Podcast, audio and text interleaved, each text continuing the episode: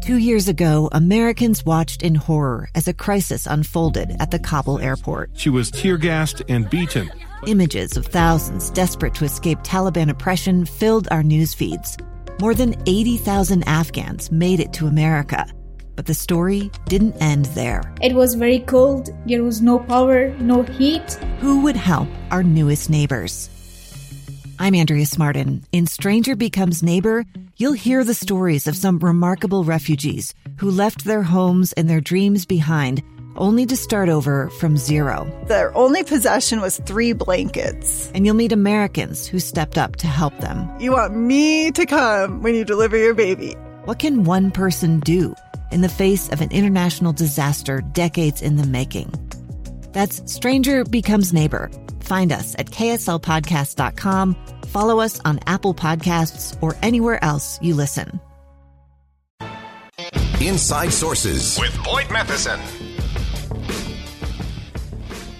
Well, many Americans are looking at the Olympics as this uh, fairy tale gone wrong uh, after two of the sport's biggest athletes fell short of their nation's expectations. We've been talking about it throughout the day today.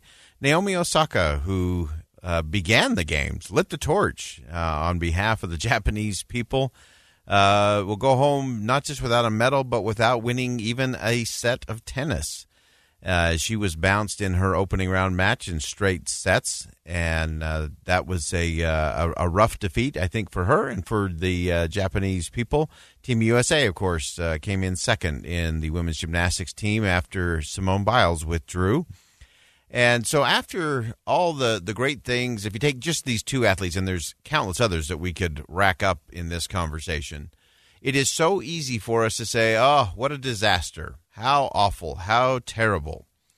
And the reality is, it's not. Uh, I think we're looking at a lot of these things the wrong way. And, and I am not one who believes in everybody gets a trophy, everybody gets a medal. Uh, I believe you do go and you compete, and the winner's the winner. And we should celebrate that. But it doesn't mean that everything else gets negated, including the process it took to get there. Uh, again, we're so caught up on this happily ever after storybook ending.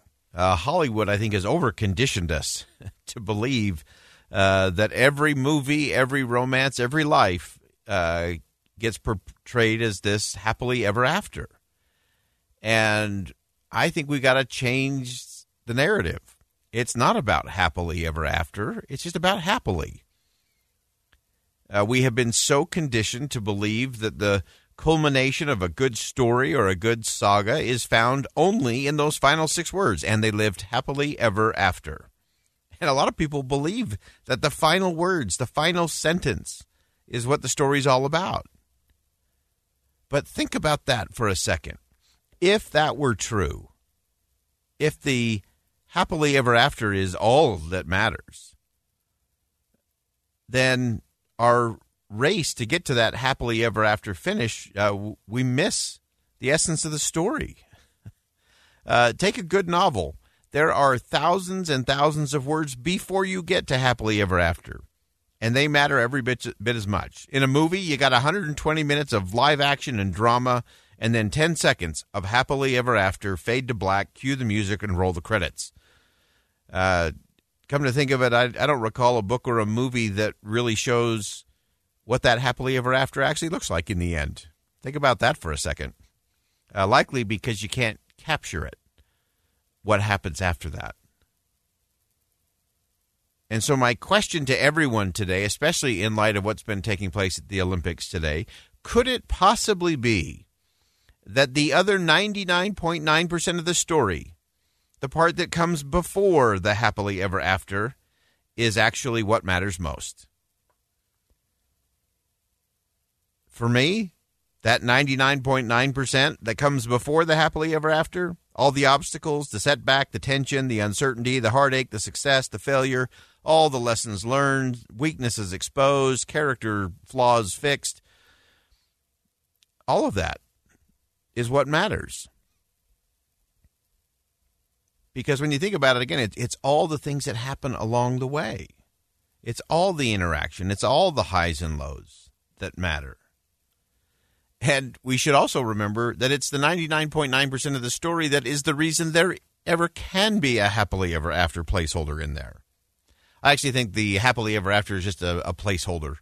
I think it's a place for parents to catch their breath or to tell their kids uh, the story's over for the night and they need to go to sleep. So let's apply this out just a little bit as it relates to Simone Biles and Naomi Osaka and others who who did some really hard things. They chose to be an Olympian. That's a pretty tough gig. A lot of good perks, lot of hard days. Uh, if you've watched any of the training, uh, getting up at four in the morning in uh, Minnesota for a training session in the pool, uh, that's not my idea of a great morning. But they go through all of that. And when you look at Simone Biles, you could say, well, you know, she could have had happily ever after if she'd just left after the games in Brazil. But she didn't. She chose to come back. Uh, she'd already been declared the greatest of all time, but she came back, and then she went one year more. And I'm telling you, those who are winning medals at this Olympics were not those who just kind of hung around thinking, well, maybe I'll stick with it for another year and waited to see if the Olympics would even happen. The people who are winning are those who won the weight, who kept training at the highest possible level, even in the midst of the pandemic, especially in the midst of the pandemic, and all the way through an extra year of preparation and keeping in that top Olympic condition mentally and physically. And so don't think for a second that because Simone Biles is not uh, on the gold medal stand today, that there is no value in what she did over the last five years. Uh, we talked about it earlier with uh, Maria and also this morning with Amanda that because Simone Biles went through and continued to push through, uh, there are thousands. There are thousands of young girls who had been sexually abused who suddenly found a voice and a role model and a path to follow. So let's go to Simone Biles for just a moment. Uh, she was asked after the uh, her withdrawal um, how she's feeling physically and emotionally after the team final was over. Here's what she said. Where would you be, where would you put yourself on a scale of one to ten in terms of how you're feeling physically and emotionally? Um, physically, I feel good. I'm in shape. Um, emotionally, that kind of varies on the Yeah. time and the moment. You know, uh, coming here to the Olympics and being the head star of the Olympics is not an easy feat. So we're just trying to take it one day at a time, and we'll see. Uh, Hoda asked uh, Simone uh, in continuing that conversation uh, what she told her teammates when she announced uh, in the competition that she was dropping out. Simone, what did you tell everybody, your teammates? Because I know they were shocked when when the news happened. They were that freaking involved- out. they were like crying, and I was like, "You guys need to relax. You're gonna be fine without me. Go out there, you kick some butt, just like you've done in training, and just lay it out on the floor and see what happens." You kind of became a coach. I watched- did. I kind of like that uh, a little bit more. I think I'm gonna stay back now. Uh, so that's a that's a, an interesting moment that uh, even the other uh, teammates there were all still kind of laughing and saying, "Yeah, you know, she told us to go out there and just do what we've been doing," uh, and that's a good thing, and that's a good message and a good lesson. And uh, both Simone Biles and uh, Naomi Osaka talked about putting mental health first. Here's what Simone Biles said today. I say um, put mental health first because if you don't, then you're not going to enjoy your sport and you're not going to succeed as much as you want to. So it's okay sometimes to even sit out the big competitions to focus on yourself because it shows how strong of a competitor and person that you really are rather than just battle through it. And then finally, uh, a little bit of a conversation uh, with some of the response after uh, in terms of uh, how the night played out. Uh, of course, the U.S. took the silver medal, and uh, here's what she said. First, just tell me you're okay. Yes, I'm okay. Just super frustrated how the night played out, but super proud of these girls that stepped up and did what they needed to do, and now we're um, Olympic silver medalists. So it's something that they'll cherish forever. Y'all are shining stars. I have to tell you, you stepped up. We hope America still loves us. Can I, can I assure you of something? America loves you more. America should love them more. Uh, because they came together in the middle of adversity, uh, did their best, and did in- extraordinarily well on the world stage.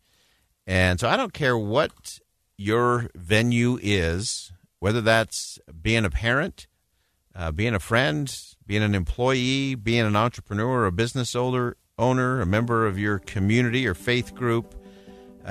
Don't get lost on having to have achieved everything. It's not about happily ever after.